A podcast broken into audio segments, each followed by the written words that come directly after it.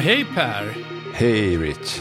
Vad kul att du är med. Idag ska vi prata om en av mina favoritämnen. Jag märker att jag har rätt så många trots allt, men den här kanske är allra bäst.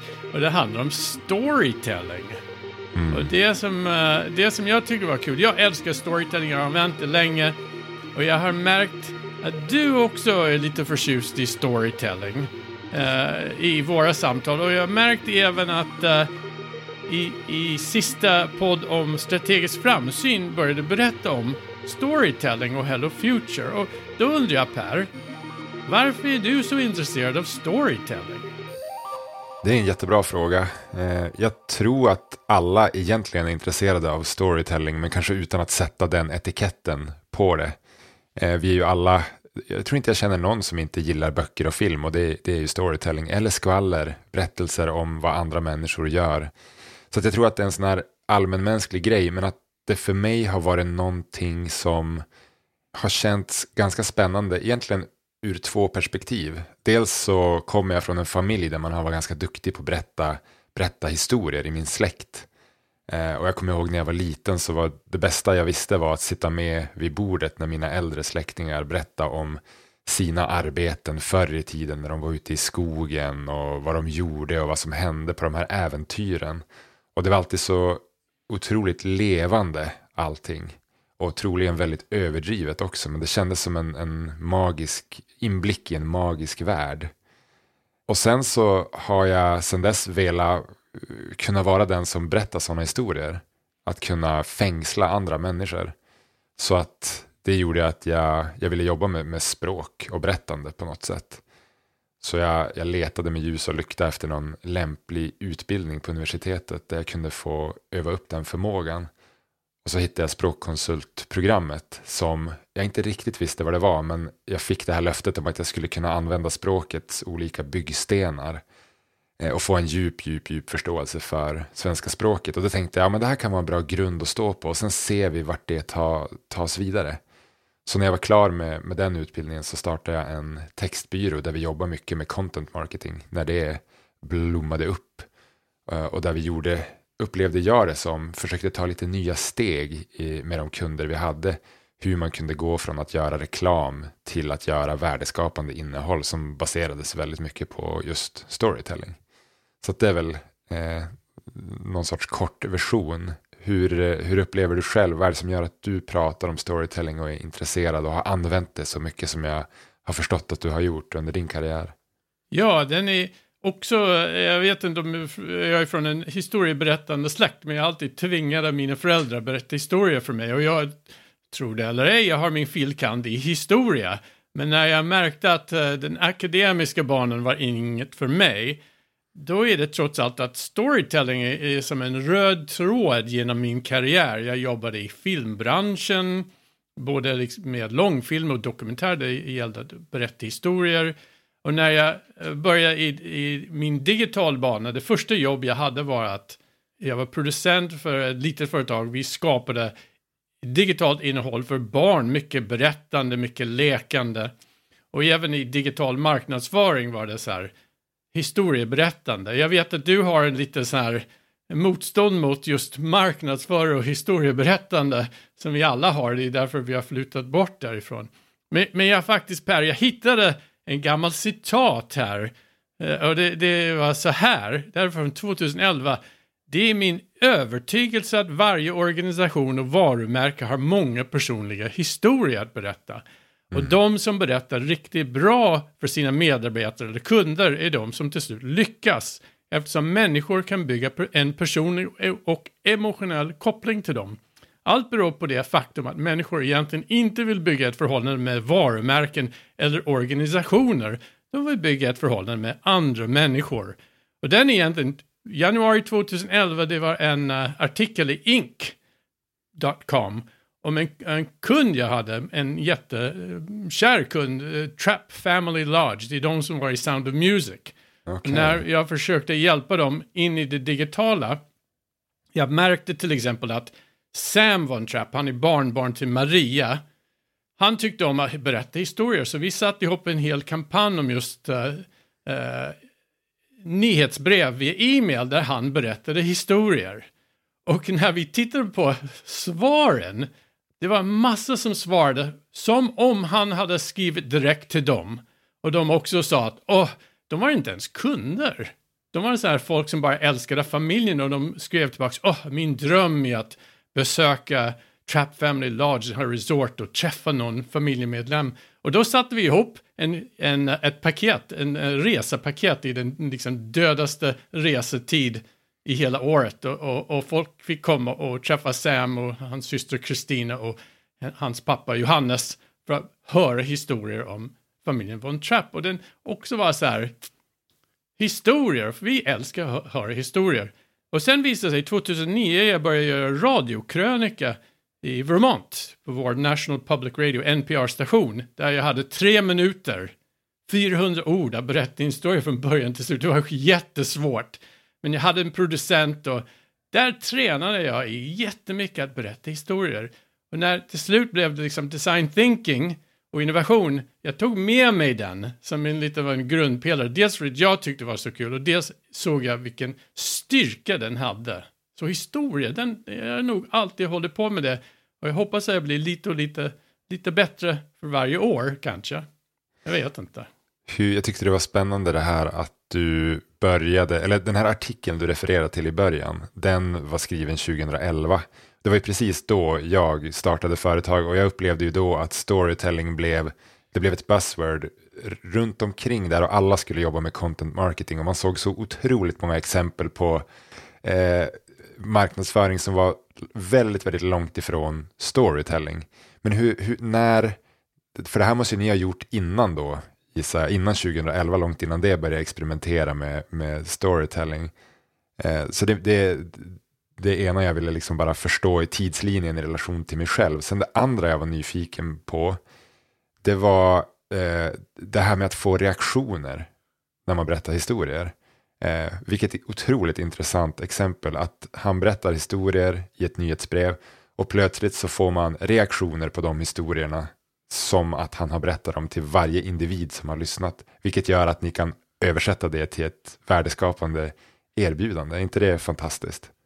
Ja, det var fantastiskt. Det är därför vi, de skrev artikel, för vi fick översätta det jättesnabbt. Och jag tror det var därför vi hamnade i historia i marknadsföring, för vi trodde att där får man en mänsklig respons. Och, och det som du säger också, att det är inte många som gör det riktigt bra den, den blir liksom platt. Men det är det när man såg den där responsen man märkte att wow, här, var, här kan man verkligen använda i jobbet på ett annat sätt. Och, och det är det jag ser bland annat att du gör med din storytelling, eller hur? Liksom, hur implementerar du det i arbetet på Hello Future? Jag tror att jag gör det säkert på många sätt som jag inte är medveten om, eftersom mycket blir till en berättelse. Eh, men jag brukar försöka om man ska tänka sig någonstans vart börjar det i processen med en kund och vart slutar det. Så brukar det börja med, eh, någonstans så skapar man ju en relation till sin kund när man träffar dem första gången. När man ska sälja in det man vill göra tillsammans, lyssna på deras behov och så vidare.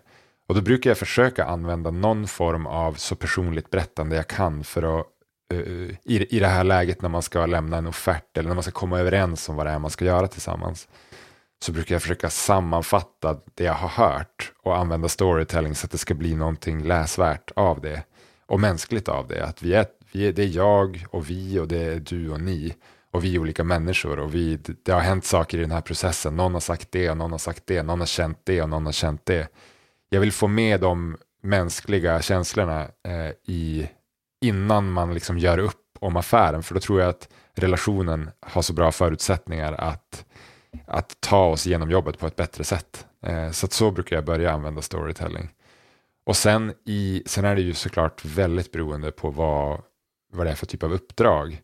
Men eh, det jag brukar göra, eller det, det jag har hamnat i på slutet är ju de här visionsprocesserna som vi har pratat om i, jag tror det är poddavsnitt 83 när vi använder framsyn för att ta ut en, en innovationsriktning, eh, visa en organisation hur det ser ut om tio år när man har lyckats, när man tagit sig förbi sina problem och vem är man bra för då och hur, hur är det på insidan på den här organisationen. Eh, den typen av berättande, alltså väldigt tydliga visioner för de vi jobbar med så att man får en riktning och väcker engagemang i hela organisationen. Eh, du, du har nämnt eh, Skellefteå Buss bland annat. Eh, eh, ett exempel. Jag undrar, vad, vad, vad, vad var det för story ni tog fram där och vad var det som det gav för effekt? Precis, Skellefteå Buss är ju ett jätteintressant exempel och det här var två år sedan nu eh, som vi träffade dem och då fick vi lära oss att allting händer i Skellefteå. Många som lyssnar på den här podden har säkert koll. Det investeras över 100 miljarder i Skellefteå. De ska ha en befolkningstillväxt på 25 procent. Eh, de är som ett draglok globalt, har jag hört det beskrivas i utländska tidningar, eh, för hållbar utveckling. Så att det, det är en spännande testbädd och det drar till sig väldigt mycket intresse. Eh, och då sa Marie Larsson som är vd på Skellefteå Buss där, som vi har jobbat nära med sedan dess, hon berättar för oss att nu kommer det flytta in väldigt, väldigt mycket nya människor i den här stan. Och vi har inte råd att de ska börja bete sig som de som redan bor här. Det vill säga köpa två bilar och köra dem fram och tillbaka till de här olika platserna man, man bor på i Skellefteå. Vi har inte råd med det, dels ur ett trivselperspektiv, för att det kommer bli alldeles för trångt i Skellefteå. Mm. Men också ur ett hållbarhetsperspektiv förstås. Vi, det är nu vi har chansen att göra annorlunda, men vi måste få folk att fatta det. Vi måste börja röra oss framåt. Och det var en så himla bra anledning till förändring, eller case for change som du och jag brukar prata om att man behöver hitta. Eh, och det vi kunde göra då var att fundera på, okej, okay, utifrån det här då, hur ska vi berätta en historia som är tillräckligt engagerade så att rätt personer sluter sig till oss och vill vara med på den här resan och orka liksom göra den här förändringen som det innebär. Det kommer ju vara många år av att, att testa saker på nya sätt. Och det kan vara svårt och det kan vara jobbigt, men vi bestämde oss för att vi skulle berätta en historia för att få med oss människor på den här resan. Och det vi gjorde då var att vi började fundera eh, över hur den här historien skulle berättas. Alltså i vilket format, vem kommer ta emot den här berättelsen? Och så identifierar vi några olika mottagargrupper, bland annat politiker, eh, potentiella partners som kanske är duktiga på teknik och data. Eh, men också människor inom Skellefteå Buss och människor inom Skellefteås, eh, Skellefteåvärlden, eller vad man nu ska kalla den, sådana stora arbetsgivare, kommunen och så vidare. Och så visste vi också, vi hade märkt att Marie var en väldigt eh, verbal och engagerande och karismatisk ledare. Så att vi tänkte att den här historien kommer berättas väldigt mycket från början genom henne. Hon kanske står på en scen någonstans på en kollektivtrafikmässa mm. eller på Västerbottensdagarna på Grand. Eh, eller framför, framför eh, politikerna i, i Skellefteå. Så att vi, vi såg, eh, vi ville göra en, en presentation till henne som var väldigt, väldigt eh, mänsklig och stark. Så att utifrån det då så började vi utforska oss fram till den här genom en ganska lång process, men där det viktiga var att försöka bryta ner allting som ska hända till individer. Så att vi skapade en fiktiv familj, familjen Kahn, som skulle flytta till Skellefteå då år 2030. Och så tittar vi på hur eh, den här familjen skulle kunna blomstra i Skellefteå tack vare då kollektivtrafiken. Hur skulle det se ut? Vad behövde hända? Vilka behov kan vi tänka oss att de har? så byggde vi en väldigt mänsklig berättelse runt, runt den här familjen. Ja, men för att få, få folk att känna och känna igen sig. Och effekterna av det här ser vi fortfarande, men det är ju, eh, Marie har beskrivit det här, vi har, vi har ju skrivit ett litet case om det på vår hemsida som man kan titta på. Men hon har ju uttryckt en enorm skillnad i hur lätt det är att få med sig folk på tåget. Så att det, hon, det första hon gjorde med den här berättelsen det var att gå till sina ägare och ändra eh, vissa viktiga beslut som gav henne mycket, mycket mer handlingsutrymme, mm. vilket inte hade gått förut. Men nu såg de att så här, okej, okay, du har satt ner foten, du ska någonstans. Eh, ja, det här vill vi supporta. Och sen har hon knutit till sig och tagit en som en sorts innovationsledarroll i, i kollektivtrafiken i Sverige. Jag vet att jag ska inte namnge eh, sådana som jag inte vet om de vill bli namngivna. Men det finns Eh, stora kollektivtrafikföretag som, som Marie förut bara liksom har drömt om att, att lilla Skellefteå ska finnas i deras, i deras eh, medvetande överhuvudtaget.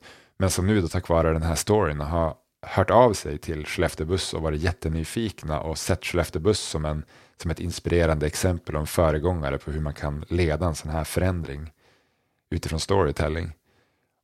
Eh, så det är en sak och sen har hon lyckats knyta till sig helt andra typer av partners som vill vara med på den här resan och som förstår, förstår sin roll i den här resan också. Och just nu så, så använder vi den här berättelsen delvis för att hitta finansiering till olika mm. eh, aktiviteter som ska göras, vilket också har visat sig. Det kan ju vara så att innan man har en berättelse där in, och ingen förstår riktigt vart man ska så är det ingen heller som erbjuder någonting. Men när man väl vågar visa eh, sig själv, vilket man ju väldigt mycket gör genom en berättelse, det här, det här vill vi, det är modigt och det är sårbart. Men vi, vi vill hit, det är jättesvårt, men vi har bestämt oss för att vi tror på lite olika saker. Då börjar människor också, som man kanske aldrig förut visste fanns ens, komma till en och de känner att det finns någonting i den här berättelsen tror jag som slår an en ton i dem också, en utveckling de också vill åt. Och plötsligt så börjar människor prata med varandra och rekommendera olika sätt att få finansiering och olika in intressanta aktörer som skulle kunna vara med på den här resan. Så det är som att gå från stängda dörrar till plötsligt vidöppna dörrar. Så det har varit ett av dem, om inte det häftigaste exemplet från, från, min, eh, från min karriär när jag har använt storytelling. Mm, kraftfull exempel på effekterna på flera nivåer. Ja, och de har inte slutat. Alltså, det, det har ju bara börjat på något sätt. Mm. Just här. Men själv då, Rich, jag har ju pratat om Skellefteåbuss nu så länge. Eh, har du något sånt där exempel som du blir varm inombords när du tänker på? Ja, det är två grejer. För, men jag tänkte också att eh, förutom i själva uh, utförande jobb, det här med att vara innovationsledare eller utbildare eller leda andra team in i, i den här innovation och, och eh, human-centered design-arbete. Jag har alltid använt olika verktyg i det, som så här omslag, cover story, man berättar lite om framtiden. Men jag märkte för en, vad var det, en åtta, åtta, nio år sedan när, när jag hade tränat upp ett gäng i den här designprocessen och de hade kommit fram till någonting. Vanligtvis eh, tränar jag dem i att göra en pitch. En sån här klassisk, här är problem, här upptäckte vi, här är lösningen, Guy Kawasakis, de enda slides ni behöver, typ. Och vad jag märkte var att uh, den gav inte riktigt den effekt jag hade hoppats på och den visade inte riktigt arbete som uh, de här grupperna hade gjort. Och då började jag ändra om det istället för att pitcha, att, att träna de här grupperna att berätta historier om sitt arbete. Framförallt för att de skulle få berätta innovation eller designlösningen genom kundens ögon framförallt. Och, eh, och då blev det så att då, då var det en annan typ av träning istället för, för pitchen. Det var, blev liksom storyboarding och vi använde, jag använde mycket av så här uh, Heroes Journey, så här hjälteberättelser där liksom dramaturgi som ingår egentligen i varje film vi ser och varje bok vi läser. Det är hjältens resa, att det möter motstånd och det går bra och det går dåligt och till slut Oftast för vi vill ha lite Hollywood-slut, lite happy endings. Och, eh, och då var det också så att jag hade tur nog, jag jobbade med en fantastisk eh, kollega, Laurie Loeb, hon kommer att vara med i Innovation Explorer, så hon gav okay. mig en liten så här uppvärmningsövning bara för att få folk att öva på att berätta enkla historier. För de flesta av oss, vi, vi, vi är inte vana att berätta historier alla kommer inte från en berättarsläkt tyvärr. Och vi är inte liksom vana att stå upp och berätta saker som känns. Och, så den här lilla övningen var så här, det var så jävla kul. Jag har stulit den och använt den under alla år. Men det som jag märkte framför allt, när man hade tränat upp de här grupperna, och då spelade det ingen roll vad det var för folk, bara de hade gjort den här innovation eller designprocess och när de skulle presentera sin färdig lösning, det blev en story. Vad märkte jag? Det första var, i och med att det var en story och emotionellt, alla fattade vad det handlade om. På en gång. Det var helt otroligt. De, de bejakade processen på ett helt annat sätt. Istället för att övertyga att man ska följa den här processen, den är jättebra. De fattade emotionellt varför den var bra. Och sen även lösningarna, för den upplever jag ofta när någon liten grupp ska presentera något nytt, det är alltid de flesta säger ja det kanske är en bra idé men vi kan inte göra det där. Men i en story, man kan inte argumentera emot det på samma sätt. Visst var det argumentera emot det till slut och massa motstånd, men den upplevelsen att den här gruppen hade jobbat jättehårt, hade kommit fram till något jätteintressant och då hade de sett ett sätt att berätta det. Och, och man märkte Per att i de här teamen Ja, de hade aldrig berättat historier förut på jobbet. Va? De fick skapa där manus, de fick läsa på olika karaktärer, de fick teckna eller liksom illustrera. Och alla de här dolda krafter kom fram. Allt som vi vill i kreativitetens liksom ande, det kom fram i den här med en enorm energi. Och det, det är det jag har märkt framför allt. I allt min träning ingår det storytelling. För att Ska vi, som du vet, va, ska vi ändra framtiden, vi måste berätta en annan historia om framtiden. Och vi är inte vana att berätta historier, vi är vana kanske att lyssna på dem. Ja. Men som förändringsmänniskor, vi måste bli bra på att förändra. Så att Denny tycker jag har varit enormt roligt att just träna folk i den här processen att berätta historier. Och det ser, wow, vilken energi den släpper ut. Den, jag går igång på det där, jag tycker det är jättekul. Ja, ja, det låter som eh, någonting man vill vara med på. Det, när, jag, när jag satt och lyssnade på dig nu så tänkte jag två saker. Dels eh, kom jag på en egen liten anekdot som jag kanske ska ta mig tid att berätta. Den är inte så lång, som har med storytelling att göra.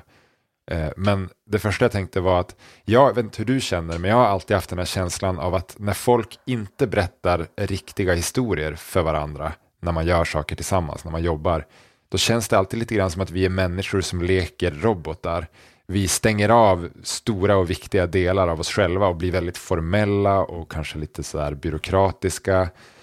Och tappar den här förmågan att connecta och använda hela oss, det vill säga känslorna också. Eh, kan du relatera till den, den känslan? Men, man bjuder inte på sig själv Nej. oftast. Eller är det så även när man berättar historier ska man alltid vinkla det till, även när det inte är så bra ska man vara hjälte i det. Man kan inte ens berätta om eh, liksom, motstånd och så. Och den tycker jag också är en, en, en mognadssak, en modighet att våga bjuda av sig själv och berätta. Ja. Uh, och istället för att liksom övertyga någon logisk. Och, det som jag tyckte, det som jag också gick igång på Per var det här arbetet ni gjorde senast med Kungsbacka. Ja. För den tycker jag var, den var enormt intressant bara för hur ni la upp den och vilka stories ni fick fram, sådana mycket olika stories på olika nivåer och använde dem på helt olika sätt. Jag har knappt sett någonting sånt. Nej. Hur, hur, hur kom det sig att ni fick göra det? Du var ju lite grann med eh, på, i den processen eh, från, från sidan kan man säga. Eh, jag, tog, jag brukar ta hjälp av dig nu för tiden när vi ska göra svåra saker. Eh, mycket för att jag, vet, alltså jag, jag tycker att du kommer med ett bra perspektiv som ofta är väldigt mycket mer mänskligt än vad jag har tänkt mig från början, än vad jag har vågat tänka från början. Men med Kungsbacka var det egentligen samma grundprocess var det tänkt som vi gjorde för Skellefteå buss. Eh, men vi hade hunnit fundera lite mer på hur vi skulle göra det. Och vi hade fått tillgång till eh, kommunchefer och utvecklingschefer, kommundirektören. Det var, det var liksom, det fanns en stor, man hade bestämt sig i Kungsbacka för att man skulle förändra, man skulle börja arbeta med innovation över tid. Eh, man hade också gjort en väldigt omfattande omvärldsspaning eh, som hade blivit till en liten rapport som var jättefin och tydlig den började i det stora, eh, megatrenderna och så tog den sig hela vägen ner till hur det här skulle påverka Kungsbacka. Men det vi såg då när vi tittade på situationen var att det vi kommer behöva är att bryta ner det här ännu mer. För att det vanliga när man kommer ut till en kommun och frågar så här, men okej, vem finns vi till för? V vad är det som händer på frontlinjerna i den här organisationen? Vart finns kunden? Då är det väldigt lätt att gömma sig bakom det faktum att en kommun är till för alla. Vi ska serva alla. Så att mm. processen började egentligen med, eh, innan vi gjorde det, jag ska hoppa lite grann här tillbaka, så fick jag hjälp av dig att designa en startövning för den här gruppen. För det man vill göra från början i en sån här process är såklart att etablera psykologisk säkerhet, men också att få upp på något vis energin i rummet och få dem att bryta sig loss från det här kanske vardagliga tänket och de vardagliga relationerna man har till varandra. Så att vi börjar göra en övning som, eh, som du tipsade om då som heter Cover Story Mockup. Där vi samlade alla i ett rum och så sa vi till dem att de skulle föreställa sig att eh, det fanns på framsidan i en tidning som de själva tyckte var väldigt intressant att få vara med i. Det kunde vara New York Times eller The Atlantic eller någon svensk tidning. Vad som helst som de kände var okej, okay, det här är liksom lite drömmigt att få vara med här. Tänk er att ni är med på framsidan i den här tidningen om tio år. Vad är det då som har hänt som gör att det har blivit så? V vad skulle ha behövt hända i Kungsbacka? Och ni får bara uttrycka det här i en rubrik, skissa en liten bild och skriva en kort ingress. Det går att göra den här övningen större också, men vi ville göra det väldigt, väldigt litet. Och de fick inte prata med varandra eh, på rekommendation av dig, utan vi ville se vad varje individ tänkte för sig själv. Så de fick ett eh, antal minuter på sig att göra det här. Eh, och sen tog, samlade vi in alla, de skulle inte skriva sitt namn eller någonting, det var inte viktigt, utan vi samlade in alla och sen klistrade vi upp dem på väggen i ett galleri. Och sen lekte vi eh, galleri där en av oss från Hello Future eh, gick igenom varje cover story och bara sammanfattade den lite kort. Och det var ett så otroligt fint sätt att få se vad den här gruppen drömde om, var för sig och tillsammans. Och hur, hur, hur väldigt lika och mänskliga deras drömmar var. Det handlar, plötsligt så hade vi tagit dem från att prata väldigt, du vet, som man förväntar sig kanske att en grupp chefer pratar. Eh, man har sina fackord och det kan vara lite, lite torrt så. Men när de fick skissa lite grann och rita och bygga ett tidningsuppslag, då blev det så mycket mer mänskligt direkt och så mycket större och så mycket mer känslor i det.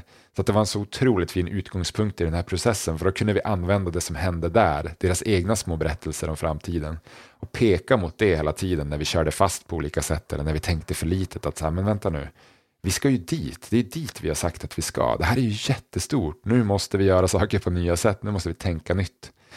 Så att det var en intressant punkt i den upplevelsen. Och en annan punkt var när vi lyckades bryta ner eh, deras målgrupp som från början var liksom alla till individer, till människor. Eh, så vi, vi gjorde, vi började bara skriva upp alla de fanns till för på en tavla och så tvingade vi dem att välja några av de här grupperna som det kanske var viktigast att man var bra för, som skulle få det sämst om man misslyckades med sitt uppdrag om tio år. Och så bröt vi ner det hela vägen till, till personer. Vi lät dem fundera, vad känner de här människorna, vad tänker de, hur ser deras liv ut, vart bor de, hur ser det ut hemma i deras sovrum. Vi vill göra det så mänskligt som möjligt. Och sen tog vi den här omvärldsspaningen eh, och byggde eh, och, och lät den drabba de här individerna. Varje grupp fick jobba med en individ, så en grupp jobbade till exempel med en 14-årig flicka som bodde i Kungsbacka och som kände jättestor press att vara duktig. Men hon var, ville inte vara det, hon ville inte bli jurist eller läkare som hennes föräldrar eh, var så inne på att hon skulle bli. Så vi tog den här flickan och så lät vi den här stora omvärldsspaningen på alla möjliga saker som skulle kunna bli sämre i framtiden om Kungsbacka inte rådde bot på det. Till exempel att tilliten till samhället minskar. Vad händer med den här flickan om tio år? Eh, ifall tilliten till samhället är väldigt, väldigt låg. Hur påverkar det henne? Vad händer med en kommun? Och sen bad vi dem i gruppen att komma fram och berätta om de här eh, konsekvenserna av, av trender som vi såg idag, alltså den här omvärldsspaningen. Så att vi fick otroligt fina berättelser i det här rummet om människor som det hade gått snett för, som vi hade en chans att rädda ifall vi börjar nu. Och det, var, det är första gången som jag varit med om att, att det vattnas där i folks ögon, att folk blir berörda för att vi just gjorde det så mänskligt. Och sen kunde vi använda den känslan eh, till att vända på det, alltså att vända på energin i rummet och säga att okej, okay, nu har ni sett vad som skulle kunna hända eh, med de här människorna om vi inte klarar av vårt uppdrag på ett bra sätt. Eh, så nu ska vi vända på det här. Hur skulle det här se ut om det blev en succé istället? Och så finns det massa olika övningar som går att göra runt det. Eh, och det här var en, det var en lång, lång och superintressant process som då till slut mynnade ut i att vi berättade och det tyckte jag var det modigaste av allt. Och där var ju du också med och pushade mig och sa att så här, du måste våga berätta en tydlig berättelse. Blanda inte in strategi i den här berättelsen, vilket man kan känna sig frestad att göra för att Ja, strategi är det ju ingen som vågar säga emot. Det låter liksom som rätt sak att prata om, man känner sig lite smart. Men det vi skulle göra var inte det, utan det var ju bara att berätta en så tydlig och engagerande berättelse som möjligt om Kungsbacka i framtiden, där de har lyckats ta sig förbi sina utmaningar och gjort det bra för riktiga människor. Så vi använder den här 14-åringen, Tilda, till den här berättelsen. Den handlar om henne, hennes liv och problem i relation till kommunen och vad kommunen hade gjort i det här scenariot för att hennes liv skulle bli bättre för att hon skulle få blomma ut som människa trots sina, sina bekymmer. Och det, blev, det var så modigt och det var så starkt och det var en så bra utgångspunkt för det här förändringsarbetet som de ska göra som vi nu har börjat förankra i, i kommunen. Och då kan det ju vara så att en kommun består av olika förvaltningar och att man behöver bryta ner den här historien och göra den relevant för varje förvaltning så att de också känner igen sig. Så att det vi gjorde var att ta fram en övergripande första berättelse som nu håller på att stöpas om i många olika versioner så att alla ska känna igen sig och vara engagerade.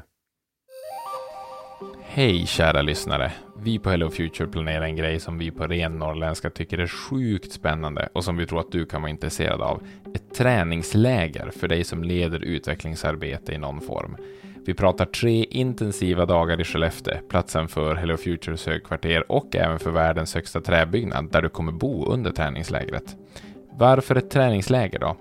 Vi tänker så här, den här podden, böcker, andra utbildningar är bra källor som ger dig kunskap inför att du ska leda utvecklingsarbete i din organisation.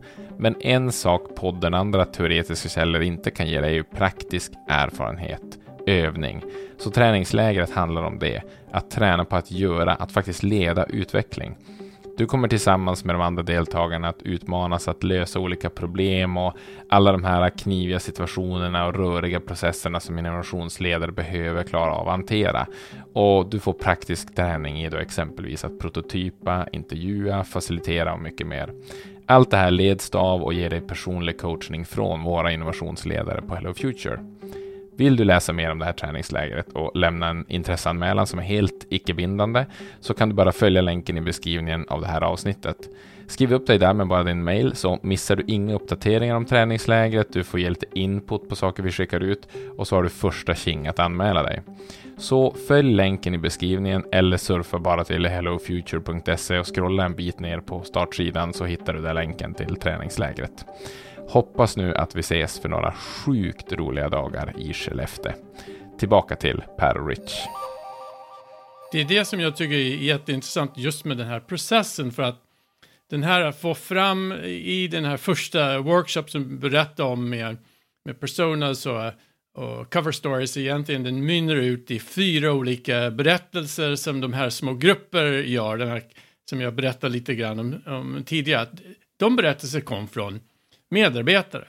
Och sen har ni tagit dem och bearbetat dem i olika former och knådat dem och spetsat det till att bli liksom den här framtidsberättelse. Och sen är det, berättar du att nu när ni har den mallen, då kommer ni att stöpa om dem så det blir mer och mer relevant. Så den här man utvecklar storyn hela tiden tycker jag är enormt intressant. Dels är det så här, den är väldigt organisk och den är också förankrad i verksamheten. Det är inte konsulter som kommer och säger, nej, här är din story, utan det blir deras story. För det, precis som du berättade med Skellefteå Buss, chefen eller cheferna måste äga den här storyn för att medarbetare ska tro på den.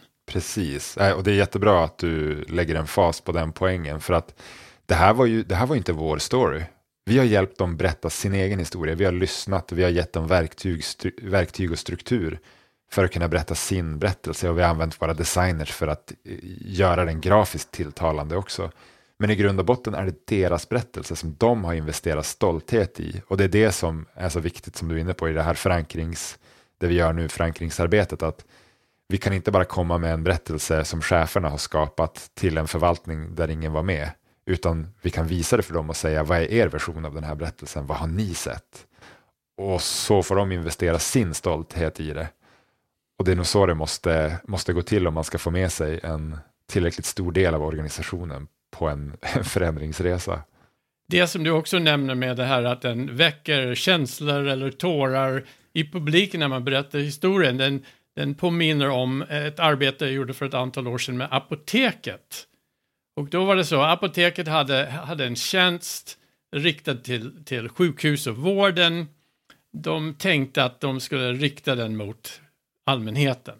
Och då gick de runt och runt i flera år utan att någon blev övertygad att det här skulle lyckas. De tog in massor konsulter och marknadsföringsbyråer och ekonomer och cheferna var ändå inte övertygade. Så sista, som sista chans så drogs vi in för att se om vi kunde hitta någonting som skulle få dem att fatta, att kunna fatta ett beslut på ett eller annat sätt. Och, och då var det, det handlade om eh, förpaketerade, dospaketerade läkemedel och de trodde det fanns en marknad med, med uh, uh, unga kroniker, folk som tog massa, flera mediciner om dagen. Och då skulle vi göra så här klassisk tjänstedesign arbete Per, du vet, vi ska intervjua och sen ska vi göra en kundresa och då ska vi lägga fram en rapport. Mm. Och först tänkte de, ja, vi, vi ska nog ha en app här, det är appen, det är det jag tror. Så att, men vi tog ett steg tillbaka och började, hit, vi hittade några uh, unga människor med kronisk sjukdom, tog massa mediciner och efter tre intervjuer började det bli klart att vi hade snubblat över ett jätteproblem som bekräftades ju fler intervjuer vi gjorde och det var att de här människorna hade ett helvete att organisera sina mediciner. Ah. De hade olika sjukdomar, en del hade liksom eh, mentala svårigheter och vi hörde de här historier om de här med dosetter och var, varannan söndag fick de liksom eh, eh, boka av allt för att kunna försöka organisera mediciner. Någon hade någon gammal pojkvän som kom och hjälpte henne. De hade inte varit ihop i två år. Eller var det någon, någon man eller någon mamma. Det var så här, de skickade bilder. Och det var så här, wow, det här, är någon, här är några som har problem. Så vi skapade liksom den här insikten och och istället för att göra kundresor var vi också insåg att den här kundresa blir som massa kundresor, en massa detaljer under massa punkter. Ja. Och då, då istället så övertygar mitt team att vi gör en storyboard, vi gör en story av den här. Och för att få fram den här kraftigt känslomässiga som vi hade varit med om. Som tur var, jag hade en kollega Lena som var före detta journalist, hon var jättebra på att skriva och göra det bättre. Jag hade två illustratörer, Jenny och Jackie, och när vi, vi presenterar insikten som de inte visste någonting om och sen berättar vi historien. Och för, för teamet. Och, och, det hände ett par saker. Det första var, det var en man, han sa efteråt, jag har jobbat med den här produkten i 15 år. Jag hade ingen aning att det här var ett problem. Nej. Okay. Och, sen, och sen kunde vi gå in liksom under varje bild och justera. Funkar det här? Funkar inte det här? Vad är det för... Men det, det bästa med det var min, min kund, min klient, min beställare. På en gång sa hon, ge mig det här PowerPoint. Och vad hon gjorde Per var att nästa dag gick hon till sina chefer och berättade den här historien. Och det var samma grej som hände där. Att den var så från liksom den här Heroes Journey från utgångsläge till svårigheter till möten och nytt för att stöta stöta problem tills det blir det här happy ending med liksom massor med fördelar. Och hon sa samma sak, att hon kände att folk hade tårar i ögonen mm. när de berättade det. Och att för, för första gången insåg de att det här skulle kunna bli någonting. Och, och då stannade vi inte där, va? för vi hade hittat på det här historien. Det var fortfarande folk som inte trodde på det. Apoteket, det, eh, så att eh, Farmaceuterna fick jag lära mig, de är en av de mest organiserade grupp av människor som finns. Det är okay. därför de är farmaceuter. Kunden, den kan inte organisera någonting, så det var totalt, det var ingen förståelse, ingen empati. Så vi, vi gjorde en sån här liten test, vi bjöd in de här unga eh, kroniker till en låtsasapotek där de skulle möta den här tjänsten, vi, vi livestreamade allt på video och det var också så här, de kom dit och sa, ge den till mig nu jag vill ha den nu. Och vi sa, ja men det kostar, vi skulle testa priset, det kostar 59 kronor. 59 kronor sa de. Jag betalar 159, jag betalar 259. Och då när man såg den levande historia, då plötsligt insåg de att det här hade de fyllt i något jättebehov av mark i marknaden som ingen annan hade gjort. Och den historien, den tycker jag är jätteroligt. Den blev grunden på hela den här lansering och marknadsföring för hela den här kampanjen. Det gick jättebra. Och att uh, eh, liksom den eh, kända reklambolag Forsman och Bodenfors, de skulle göra liksom alla dyra filmer. Och när de såg det här story sa de, som alla reklambyråerna gör, ja det där kan vi inte tro på.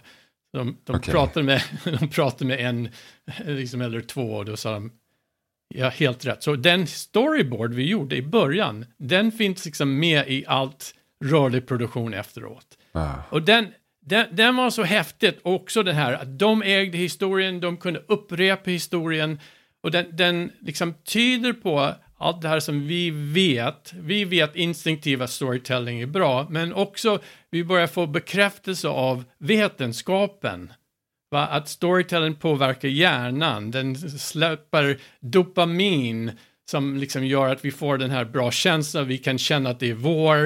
Uh, den, uh, vi kan, vi alla upplever samma sak, så det finns någon, någon hjärnsynk som, som går igång. Eh, eh, Talia Wheatley kommer på Innovation Explorers och pratar om det här synkandet. Okej. Och vi också märker att när man, när man pratar och berättar emotionellt, då tror man på det mycket mer än, än när man berättar logiskt. Ja. För det fanns massa logiska anledningar, men det gick inte. Men så snart vi berättade den här personliga historien, då gick alla liksom logiska funktioner igång. Och det var lite grann, du pratade om tidigare det här att logik mot känslor och hur hjärnan fungerar, och hur vi är som människor. Vi är, vi är, vi älskar stories, som du, liksom du från liten och mig, vi vill höra historier. Vi, fortfarande, vi har inte ändrat så mycket, eller hur? Nej.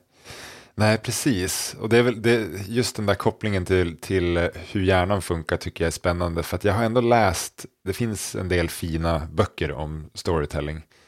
Som jag har läst där man kan få till sig tips om hur man bygger berättelser. Man kan ta till sig de här ramverken som du pratade om, Heroes Journey till exempel.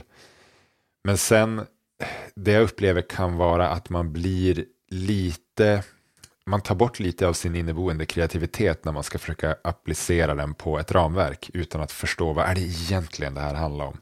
Behöver jag ens ett ramverk? Det här är något som människor gör naturligt ganska bra. Eh, vi, vi skulle kunna börja med att du berättar, för du har ju nämnt det här med storyboards flera gånger i din berättelse. Vad är det, bara för den som är, är osäker? Vad, vad, det kan låta lite så här klurigt. Vad, storyboard, vad är det för någonting? Ja, egentligen kommer det från eh, när man ritar, när man eh, skapar filmer. Ja, Man gör en storyboard på alla bilder som ska med i en film med manuset under. Och, och om man vill ha en enkel beskrivning av det, det är tecknande serier. precis. Eller så här grafiska romaner, de är ju storyboards egentligen. Just Så, det. så, så har man ett antal rutor med antal tema och så fyller man det med både bild och text. Och, och svårare än så är det inte egentligen. Nej. Intressant. Den senaste bo- efter att ha läst ett antal böcker som handlar om storytelling så hittade jag en bok som, som stack ut lite sådär eh, för mig i sin titel. Den heter The Science of Storytelling och är skriven av en journalist som heter Will Storr. Eh, jag har läst andra böcker av han och jag tycker att han skriver väldigt bra. Han berättar bra historier själv. Så jag, var, jag blev nyfiken på, på just den här boken och att kanske få förstå lite djupare vad som händer i hjärnan när vi berättar eller när vi stöter på bra berättelser. Så att jag läste den och så tänkte jag så här Rich, eh, att jag har plockat ut de fyra insikterna som jag tycker är värda att lyfta fram från den här boken. Så skulle vi kunna, jag skulle kunna gå igenom dem en och en så kan vi eh, se om vi har något att säga om dem också. Låter det som en Mm. bra idé? Visst. Okej, se om du känner igen de här, det tror jag. Den första är, eh, tycker jag kanske också är den viktigaste, som också är mest lätt att missa. Eh, och det är att människor är intresserade av människor. Och inte minst av människor med brister. Den tycker jag är så himla fin. Mm. Eh, och då, den här delen av boken handlar om att det är ofta människors misstag som får oss att lära känna dem och känna för dem. Eh, därför att bra böcker, bra filmer, bra serier handlar inte om perfekta människor utan det är människor med brister och det är genom de här bristerna vi lär känna dem. Det är deras sårbarheter som får oss att bli emotionellt engagerade i dem. Och handlingen, för det finns, det finns ju en skola av människor som är intresserade av storytelling som är jättenördiga på handling och plott. Eh, men som också ganska mycket kan missa det här med att eh, det som hjärnan gillar är att få följa och förstå människor med brister. Och tittar man på den relationen mellan handling och människor så kan man tänka att handlingen bara är där för att stötta upp människorna i berättelsen. Utan människorna, ingen handling. Och här finns det en bra, ett bra citat i en annan bok jag har läst som heter, eh, heter Story av Robert McKee som är en sån här filosofisk, väl, välkänd föreläsare och manusdoktor eh, i Hollywood. Och han säger att om, om det regnar men ingen blir blöt så har det inte hänt någonting. Och den tycker jag också är bra att, att tänka på. Eh, så precis, människor är intresserade av människor. Och om man ska lära sig en sak då om storytelling, menar Will Storr som har skrivit den boken vi nu pratar om, så är det att ta med sig den dramatiska frågan, vem är den här personen? Det är hela tiden det, den frågan en berättelse ställer sig. Vem är den här personen? Och att det är själva definitionen av, av drama, det är det som är pulsen i en bra berättelse. Vi får lära känna en karaktär och vi vill veta vem är den här personen. Och det får vi ofta, eh, det får vi ofta lära oss genom svårigheter, problem, motstånd på olika sätt. Där den här människan, där vi får se de här bristerna.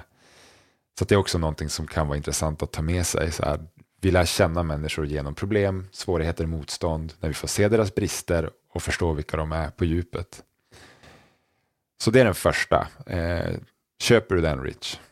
Ja, om man tänker på den här att vad gör vi i vårt jobb som innovationsledare eller designledare? Vi löser problem. Och eh, man ska vara ärlig med vad de här problemen är. Det som du beskriver, jag har också sett i, det finns en bok av Jonathan Gottschall, The Storytelling Animal, How Stories Make Us Human. Där säger han, berättelser ger känslor som vi inte behöver betala hela kostnaden för. De är simulerade experiment i människor-fysik som befriar oss från gränserna för vår egen direkta erfarenhet. Ah. Intressant. Ah, experiment i människor-fysik och det är det du pratar om. När det händer något dåligt för någon, vi är med, men vi betalar inte priset för det. Nej. Så den tycker jag är jätteintressant. Den andra som du nämner, så i den här träningen när jag tränar folk att berätta historier om sina projekt, de flesta vill säga, jag har den här idén och den kommer att fungera jättebra, och vi kommer att tjäna massa pengar och alla kommer att bli nöjda. Så här, där är ingen historia, där är bara liksom en, en fantasi. Det är så här, kunden har ett problem, vad är problem, varför är den ledsen eller arg? Och sen när de ska, det här tycker jag är nästan det roligaste, när, i den här berättelsen så tvingar de att berätta att de tar den här idén internt. Och internt är det bara massa motstånd mm. av folk som inte vill göra det. Och där är det liksom interna heroes journey. Berätta hur du ska övervinna det. Och hela tiden är det så här, vi ska lösa kundens problem, vi måste lösa våra problem. Jag tycker den är, den är otroligt kul faktiskt, för den känns, när man hör det, det känns så här, ja, man känner igen den. Ja. Så jag köper den helt och hållet, det som du berättar. Ja, okej, okay, då ska vi se, då, då tar vi nummer två då på den här listan. Och eh, det är att hjärnan är oändligt fascinerad av förändring. Eh, och när jag började läsa det kapitlet så så berättar författaren att nästan all perception, alltså vår syn, hörsel, känsel och så vidare, doft, är, är baserat på, att vi har de, de, eh, de systemen för att kunna upptäcka förändringar i, i vår omvärld. Eh, och i en stabil miljö, om vi sitter i vårt rum där ingenting förändras och vi sätter en skanner på hjärnan och tittar på den via en dator så kan vi se att hjärnan är väldigt lugn i sin aktivitet om ingenting förändras runt omkring oss. Men så fort den upptäcker förändring så kan vi se det väldigt tydligt att det uppstår neurologisk aktivitet. Och det är sånt som går, går att mäta helt enkelt. Och för, för hjärnan så är förändring, eh, berättar han vidare då, den här författaren, förändring är ju både hot och möjlighet och har varit så genom alla tider. Det är så vi har evolverat fram. Vi behöver vara väldigt, väldigt uppmärksamma ah, där finns det tillfälle att eh, föra mina gener vidare eller hitta mat eller någonting skydd, någonting som, som gynnar min överlevnad. Och där finns det ett hot, kanske en grupp som är fientligt inställd mot mig eller farligt djur borta i busken. Så att vi är väldigt, väldigt fin, fin tunade för att upptäcka de här eh, förändringarna. Så att vi, är liksom, vi älskar förändringar och särskilt om förändringen är oväntad, för då blir vi nyfikna. Då sugs vi in i en berättelse. Precis, och det var ju det den här eh, Robert McKee, det var en annan av de saker han sa, du vet den här boken Story som jag läste, han som berättade om om det regnar men ingen blir blöt så har det inte hänt något. Han sa också att varje scen av en story, och nu är han manusförfattare till rörlig bild, men varje scen av en story måste, någonting måste ha förändrats för att scenen ska ha en roll i berättelsen. Någon måste ha fått veta någonting eller någon har blivit skadad eller rädd eller tappat någonting eller hittat någonting. Men om ingenting förändras i en scen så då för den heller inte berättandet framåt. Så att berättandet är verkligen pulsen i, i, eh, i en berättelse. Eller förändring är pulsen i en berättelse. Vad eh, det här med förändring och vår fascination av förändring, är det någonting du har nyttjat i din storytelling? Jag kan säga så här då Per, att visst, storyn måste hela tiden framåt utan att den faller, den köper jag också.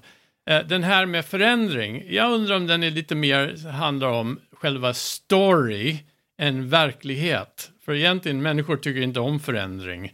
Men den här, just att i story, vi kan köpa det för vi behöver inte betala kostnader för det. Också Talia Wheatley som kommer, som är också hjärnforskare, hon har ett jättekul experiment som visar egentligen hur dåliga vi är att upptäcka förändringar med våra, våra sinnen, våra ögon eller våra, eh, våra öron. Vi, vi har bara några punkter som vi tittar på, sen försöker vi fylla i. Egentligen kallar hon allt som vi upplever för en hallucination. Så att den tycker jag liksom ibland, den här förändringen brukar vara en hot oftast. Men i, men i historieberättande, eh, vi, vi, vi behöver inte betala den kostnaden varför vi tycker om de här hemska filmer som vi tittar på där händer hemska saker hela tiden. Varför tittar vi på dem? Vi vill inte att det ska hända oss, men så länge det är på, i storyn, den kan vi köpa. Den köper vi biobiljetten för. Verkligen. Nej, men jag håller med om att människor ofta inte gillar förändring i verkligheten för att det kostar mycket. Det kostar mycket energi. Däremot när det kommer till att ta del av berättelser och inte behöva betala hela priset, det är lite det vi slipper när vi tar del av berättelser. Vi kan lära oss någonting viktigt utan att själva betala så mycket för det. Eh, där är ju, eh, ja, det är ju en grund för att en berättelse ska vara lockande, att saker och ting förändras.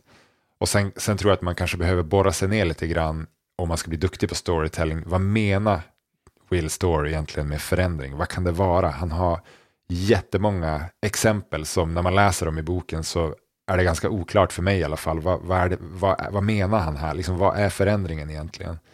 Men det kan vara väldigt subtila saker som att någon vaknar upp i, i, i sin säng och ens partner är borta och man får förstå att den partnern har inte kommit hem på hela natten. Och det är, så här, och det är någonting som har förändrats mot för hur det brukar vara i den här karaktärens liv och vi blir nyfikna. Varför var det så? Vad har hänt? Nu måste jag pay attention. Så det är ett sätt att hålla kvar, locka och hålla kvar människor i, i berättande. Men det var också, Heroes Journey är ju också en, liksom en båge av förändring. Eh, du går från ett tillstånd till ett annat egentligen. Någonting behöver förändras. Okej, okay, nog om det Rich. Vi går till, till eh, tredje och näst sista här. Och det är att eh, hjärnan blir väldigt nyfiken när den stöter på information som inte är fullständig. Det tycker jag är spännande. Eh, vi människor är hjärnan en problemlösare och vi vill lösa ut det här informationsgapet som vi upplever uppstår. Och ju mer kontext vi lär oss om ett problem, desto mer känner vi ett behov av att lösa det här problemet. Och man kan tänka sig det som ett, ett litet n, alltså bokstaven n. Att från början, när vi är längst till vänster, längst ner på benet till n, då är vi inte så nyfikna för att vi vet ingenting om det här problemet. Men om vi får veta lite grann och lite mer och lite mer så kommer vi högre och högre upp på ämnet. Och när vi är som högst upp på bågen mellan de två benen, det är då vi vet tillräckligt mycket för att vara maximalt intresserade. Får vi veta för mycket om problemet, då blir det inte heller spännande, för då upplever vi att vi har löst det, det är inte värt att ägna energi åt det här längre. Så att den, mentala modell, äh, den mentala modellen tycker jag har varit intressant att ha med mig. Sådär. Hur kan jag skapa det här ämnet? Hur kan jag ta min publik till precis rätt nivå på det här ämnet så att de själva får vara med och, och sluta cirkeln och ha teorier om vad som är sant och inte i den här berättelsen, hur det kommer gå, vad som är lösningen och så vidare. Skulle det kunna vara en, eh, en ja, bra modell? Det är kul, jag brukar göra Per lite, jag gör så här eh, övningar i min träning med att rita. Och bland annat att man behöver inte rita särskilt bra för hjärnan fyller i det här gapen otroligt ja, bra. Man behöver så lite information både visuellt och även annat. Och, och, man är inte ens medveten om det, man tror man har klarlagt allting och man kan se allt. Och, så är, där är vår, liksom, vi lurar oss själva på det. Eh, men den är intressant, du säger vad är tillräckligt mycket och vad är inte tillräckligt mycket. Vad jag själv upplever, och jag är väldigt så här picky-kritisk, när jag tittar på någonting, en film eller en serie, jag hatar när jag kan förutspå vad som kommer att hända. Ja. Det är så jävla tråkigt. Och problemet är att de flesta filmer och serier, de är rätt så förutsägbara. Men när man stöter på de här så man har ingen aning vad kommer att hända. Breaking Bad, The Wire, det är så här, varje avsnitt är så här, jag har, det här är liksom, jag har noll koll vad nästa avsnitt kommer att in, innehålla. Då kan man inte bärga sig till nästa avsnittet, för man har, man vill fylla den, men vad man fyller den med, man, man, man kommer att bli liksom glad överraskad varje gång. Den tycker jag är en konst. Och också den här konsten som du säger, det är bra att berätta, det är svårt att berätta bra historier. Jättesvårt. Det är därför vi måste öva på det och öva på det och öva på det. Ja, jo, men det är verkligen en konst och det är väldigt lätt att underskatta sin publik också. Man är så mån om att få fram sin poäng att man löser alla, alla ekvationer åt dem. Men då får det inte hända någonting i, i dem. Okej, eh, det var den tredje. Ska vi ta den sista då? Ja, Vi river av den. Eh, och det här tycker jag själv är intressant, precis som de andra. Men det här, det här är mer, jag tycker det här är väldigt guidande i, i mitt skrivande i alla fall. Och det är att vi upplever berättelser, eh, om vi läser dem eller hör dem så upplever vi dem rent liksom neurologiskt som hallucinerade modeller i våra hjärnor. Det är vårt sätt att uppleva det vi läser. Alltså vi skapar bilder, vi ser det framför oss. Och det här betyder ju att till exempel ordföljd spelar en stor roll när vi skriver. Eh, vårt jobb när vi skriver är att hjälpa läsaren att kunna göra den här filmen så tydlig som möjligt i sitt eget huvud. Och då borde vi alltså beskriva saker på ett sätt som gör det enkelt att se det framför sig, sig i sekvenser som är nära verkligheten. Uh, och ett sånt där vanligt, eftersom jag är språkkonsult så har jag ju en del saker att säga om hur man skriver.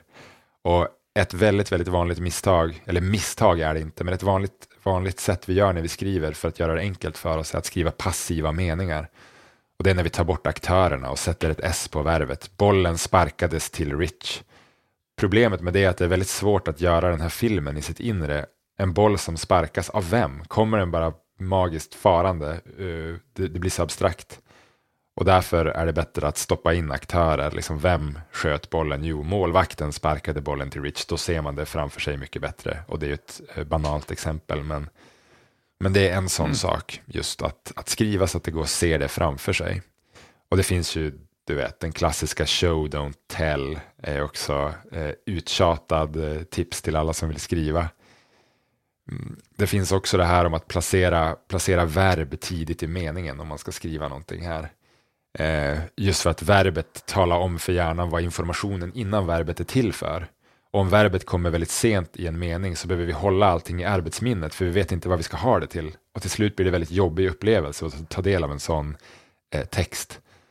Men stoppar man då å andra sidan verbet tidigt då kommer det som en utlösningsmekanism som talar om vad man ska ha informationen till vilket gör att vi kan släppa den och förstå den i sin kontext eh, och se det framför oss på ett tydligare sätt. Så det finns jättemånga så små eh, tekniska tips just för att åstadkomma det här. Eh, men också specifika detaljer är kraftfullt. Alltså om man vill att någon ska se någonting framför sig så menar den här författaren då att du behöver vara ganska detaljerad. Och då har man gjort en studie på att, som visar att man behöver lyfta fram åtminstone tre olika specifika kvaliteter för ett objekt om man vill att en läsare ska få en levande bild av det i sitt inre. Till exempel en mörkblå matta. Det är tillräckligt för att okej, okay, då är det lätt för hjärnan att se den framför sig. Men det för ju också mina tankar till det du pratar om att du använder väldigt mycket, du skissar väldigt mycket. Inte bara, en story är väldigt sällan tror jag när du jobbar bara text. Så, nej. så du kanske kan, eh, vad, vad, vad blir kraften upplever du när folk börjar skissa och får ta del av det andra har, har skissat? Ja, det är det klassiska, man tittar på en bild och hör berättelser istället för att titta på orden. Ja, Vi är alldeles för van att titta på orden i powerpoints eller vad som helst. Vi kan inte läsa och lyssna samtidigt. Så bilden hjälper oss att förstå och så kan vi berätta och då lyssnar folk på det. Men det som du nämnde, och jag tycker den här kan man inte prata nog om. Jag, varenda liksom, lärare som jag haft som har fokuserat på att skriva har bankat in det här med aktiv röst, inte passiv röst. Ah, okay. Och den var från, från gymnasiet till universitet till graduate school. Det är liksom, man fick, man fick minus som man skrev passivt. och, och, det var liksom, när jag var i gymnasiet, det var innan man hade alla dessa fiffiga räknare. Vi fick räkna själv läsbarhetsstatistik och passiv röst för att räkna. Nu, Microsoft Word har varit jättebra på det under alla år. Nu är de inte så bra på det, men jag har gjort så hela tiden att liksom man kollar genom olika eh, verktyg att se, är det enkelt, är det passivt, inga långa ord. Om man tittar på de riktigt duktiga författare, även, även de som skriver liksom bra affärsböcker, de skriver med en aktiv enkelspråk.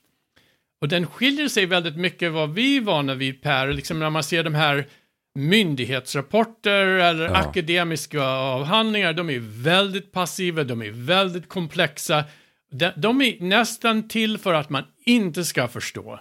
Jag tror det är liksom medvetet att vissa förstår och vissa inte gör det, men historia vill man att folk ska förstå, de vill man att man ska ta åt sig. Det nämnde du också den här det kallas för neural koppling, där en historia aktiverar olika delar i hjärnan som tillåter lyssnaren att vända historien till sina egna idéer och erfarenheter tack vare en process som heter neuralkoppling. Vi gör egna bilder av det vi hör.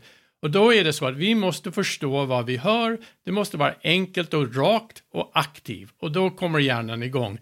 Blir man inte det, då får man inte riktigt igång den. Så det här, ja, bara ett liksom om man skulle göra inget annat från den här historieberättande podd där vi har berättat massa historier än att bara skriva aktiv och enkelt och rakt och känslomässigt då, då skulle man åstadkomma rätt så mycket tycker jag. Ja. Det som jag ser i, liksom, i fortsättning med det här är eh, det är bra för oss som jobbar med det att göra det och träna andra att göra det. Det som jag ser och blir lite av min jag, jag blir lite besviken på det att när man pratar om förändring, vi jobbar i den här förändringsbranschen, vi också litar oss på ledare som ska hjälpa den här förändringen. Och vad vi ser ofta är ledarna är inte så bra eller vana att berätta historier. Nej. Jag har sett ledare som är bra på att berätta vad är strategin och det blir väldigt logiskt och uh, det blir liksom väldigt uh, officiellt. Jag ser ledare som har gått på några kurser och då har de insett att de ska prata om sig själv för att göra sig mer mänsklig. Då visar de sina bilder på sin iPhone som blir rätt patetisk. Men att ledarna använder historier och tränar, precis som du sa, man måste träna på historier för att leda ett företag i förändring. Den ser vi inte så ofta. Man ser det i din historia om Marie som du berättade på Skellefteå buss, man börjar se det på Kungsbacka, vi såg det i, i apoteket. Det här att ledarna, det är den, om man ska lämna med någonting, att vi i förändringsbranschen måste berätta bra historier, men ledarna måste berätta och lära sig att berätta de här historier. Jag har, en, uh, jag har läst John Carter. Han är en jättekänd professor på Harvard Business School. Han är kanske en av de största gurus vad det gäller organisationsteori och förändringsledning. Han har liksom skrivit alla böcker och han skrev så här. Under åren har jag blivit övertygad om att vi lär oss bäst och förändras av att höra berättelser som slår an inom oss. De i ledande positioner som inte förstår eller använder kraften i berättelser riskerar att misslyckas för sina företag och för sig själva. Ah. För ledarna, de måste förstå kraften i berättelser. Och den tycker jag är liksom en, att vill man leda folk in i förändring, man måste kunna berätta bra historier. En sätt man kan göra det är att, precis som vi har pratat om idag, hitta den här emotionella, gör det mänskligt, gör det rakt och aktiv, för att folk ska känna och göra det till sin egen bild. Den skulle jag vilja se mer av. Ja, verkligen. Och jag tror att det oftast händer det ytterligare en sak när man börjar berätta berättelser. Det är att man inser att man inte vet allt man behöver veta. För att det är väldigt lätt att gömma sig bakom passivt språk och, och byråkratiska formuleringar. Man kan låta smart och man kan lura sig själv till och med att man förstår vad som är på gång. Men när man tvingas göra det enkelt, rakt och berättande, då kommer man upptäcka vart det är man inte riktigt har tänkt klart. Så det är ett fantastiskt sätt att tvingas tänka också. Och bjuda till samarbete och samskapande i den här berättelsen. Den här har vi listat ut, den här har vi inte listat ut och då är det ändå en historia så man kan liksom hitta på saker och testa. Det var det vi gjorde med apoteket. Jag tycker den är en enormt bra verktyg för oss i förändring och innovation. Och det som är så rätt så spännande, den, den är så starkt kopplad till strategisk framsyn och det arbete som vi börjar göra på Hello Future inom det. Ja, och där berättar vi ju historier i, i varje steg av den processen. Det börjar med, med omvärldsspaning, men där tar vi ju verkligen det vi ser runt omkring oss och berättar en historia som är relevant för den, den organisation vi sitter med just där och då. Så att alla ska kunna få leva sig in i vad det är som händer. Och sen berättar vi historier från framtiden. Vad blir konsekvenserna av det här vi har sett här och nu? Och hur kommer det påverka och drabba de människor vi finns till för? Och där gör vi ofta någonting som kallas för scenarioplanering. Där man berättar en, en berättelse om framtiden där någonting är radikalt annorlunda mot för vad det är idag. Det är en typ av berättelse som är väldigt stark eh, och omöjlig att inte reagera på. Och sen så utifrån vad vi lär oss där så brukar vi använda berättande för att provocera lite fram olika saker. Vi kan berätta ett antal olika eh, berättelser om vår kund eller vår, den organisationen vi jobbar med. För att bara se hur olika människor reagerar. Vi kan berätta en berättelse som inte alls är särskilt eh, önskvärd kanske. Men för att se, fanns det någonting här? Eller vad var det som blev fel här? Så att man kan använda berättande som som ett triggerverktyg väldigt mycket också för att få folk att börja tänka och tycka till. För det är nästan omöjligt att vara tyst om man tar till sig en, en emotionell berättelse. Vare sig man håller med väldigt mycket eller inte så vill man, så har man någonting att säga. Och sen slutligen så använder vi det när det handlar om att forma den här önskvärda framtiden baserat på allting vi har lärt oss. Vad är det för berättelse? Hur ser den ut? Eh, och, sen, och sen blir det metaberättelser om, om hur vi gjorde det här projektet tillsammans som ska spridas på olika sätt. Så att berättandet tar aldrig slut och det är en utmaning att fråga sig i varenda moment av sitt arbetsliv. Finns det plats för en berättelse här? Hur skulle det kunna vara? Hur skulle det kunna se ut? Jag tror att man kommer att hitta eh, lite nya effekter i sin vardag om man vågar utmana det. Ja, det här var en bra samling berättelser om berättelser och storytelling. Jag tycker vi, uh, vi lägger upp lite länkar på vår sajt uh, när vi gör podden och uh, då vill jag tacka dig för en jätterolig samtal. Är det någon tanke du har i slutet här? Mm, jag, jag tänker, jag blir inspirerad själv av att fortsätta Eh, träna på det här och använda det och hitta fler, fler områden där det, kan, där det kan användas. Så jag ser fram emot att att fortsätta göra det. Det låter som att du är en bra person att kroka arm med som är inne på samma spår. Så det är min avslutande tanke. Det är en förhoppning om att fortsätta testa saker. Jag älskar att berätta historier och det är det som jag märker att man har massa tillfällen där istället för att återberätta vad som har hänt, att man berättar en liten historia om det. Och den tycker jag, den försöker jag ta med mig och den tar vi med oss in i Hello Future och även med våra kunder. Så att Tack för den här podden, var jättekul och jag ser fram emot att skapa nya historier med dig. Tusen tack Rich, det är jag med. Ta hand om dig.